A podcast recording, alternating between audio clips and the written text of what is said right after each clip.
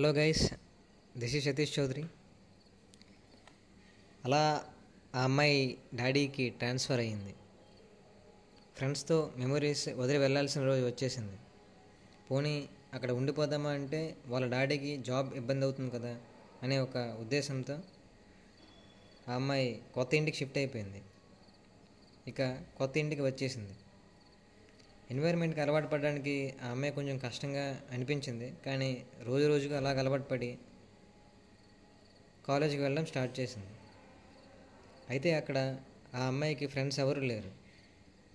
వాళ్ళ చెల్లెలు ఫ్రెండ్స్ ఉన్నారు. సో వాళ్ళ చెల్లెలు ఫ్రెండ్స్ కూడా ఈ అమ్మాయితో మూవ్ అవుతూ ఈ అమ్మాయికి కూడా బాగా ఫ్రెండ్స్ అయిపోయారు. అందరూ కలిసి డాబా మీద బాగా ముచ్చట్లు చెప్పుకునేవారు. అలా ఒకరోజు డాబా మీద చల్ల వెదర్ని ఎంజాయ్ చేస్తూ ఉన్నారు. ఆ టైంలో వాళ్ళ పక్కింటి డాబా మీదకి ఒక ముగ్గురు అబ్బాయిలు వస్తారు.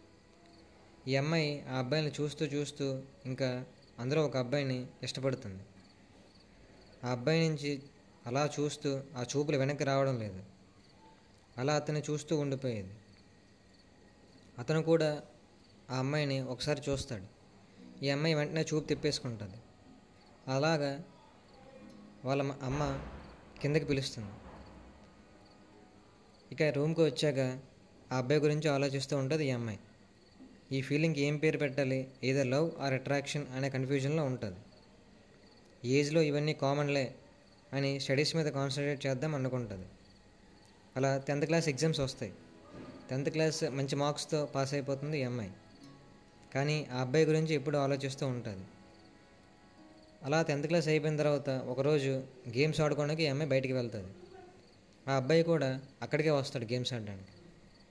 ఈ అమ్మాయి ఆ అబ్బాయిని చూసి మళ్ళీ ఒక గుడ్ ఫీలింగ్ స్టార్ట్ అవుతుంది ఈ అమ్మాయి మైండ్లో. సో ఒకవేళ అట్రాక్షన్ అయితే నేను ఇంతకు ముందే ఆ అబ్బాయిని మర్చిపోయి ఉండేవాడిని. అట్రాక్షన్ కాదు కాబట్టే నేను ఇంకా గుర్తుపెట్టుకుని ఉన్నాను అని ఆ అమ్మాయి పాజిటివ్గా ఫీల్ అయ్యి తనని ఇష్టపడడం స్టార్ట్ చేస్తుంది. సో ఇది నిజంగా లవ్వే అని తను అనుకుంటుంది. ఇంకా అలా రోజులు గడిచే కొద్దీ వినాయక చవితి వచ్చేస్తుంది. ఇంకా వినాయక చవితి ఎప్పుడైతే వచ్చిందో ఆ అపార్ట్మెంట్లోని ఇంకా వినాయకుని మేనేజ్మెంట్ అంతా ఆ అబ్బాయిదే ఉండేది. సో ఇంకా ఈ అమ్మాయి ఎగిరి గంతులేసి ఆ అబ్బాయితోనే క్లోజ్గా మూవ్ అవుతూ ఉండేది. తనకి తన ఇష్టాలని అన్నీ అడిగి చెప్పించుకుని ఇంకా వాళ్ళిద్దరి ఫీలింగ్స్ అనేవి షేర్ చేసుకుంటూ ఉండేవారు. అలాగా వాళ్ళ డేస్ అనేవి గడుస్తూ ఉండేవి. అలా పది రోజులు వాళ్ళు సరదాగా ఎన్నో కౌర్లు చెప్పుకుంటూ బాగా ఎంజాయ్ చేస్తూ ఉన్నారు. సో ఇంకా సెలవులు అయిపోయిన తర్వాత కాలేజీకి వెళ్ళాలి. కాలేజీకి వెళ్ళాలి అంటే ఇద్దరు సేమ్ బస్ స్టాప్ ఎక్కాలి. ఐ మీన్ సేమ్ బస్ స్టాప్కి వెళ్ళి బస్సు ఎక్కాలి. సో ఇద్దరూ కలిసి ఇంటి దగ్గర నుంచి స్టార్ట్ అయ్యేవారు. అలాగా ఈ బస్ స్టాప్ నుంచి ఇంటి వరకు మధ్యలో ఈ గ్యాప్లో వాళ్ళు రోజు డైలీ మాట్లాడుతూ ఎన్నో విషయాలు షేర్ చే షేర్ చేసుకుంటూ అలా వాళ్ళ జర్నీ ము ముందుకు వెళ్తూ ఉండేది.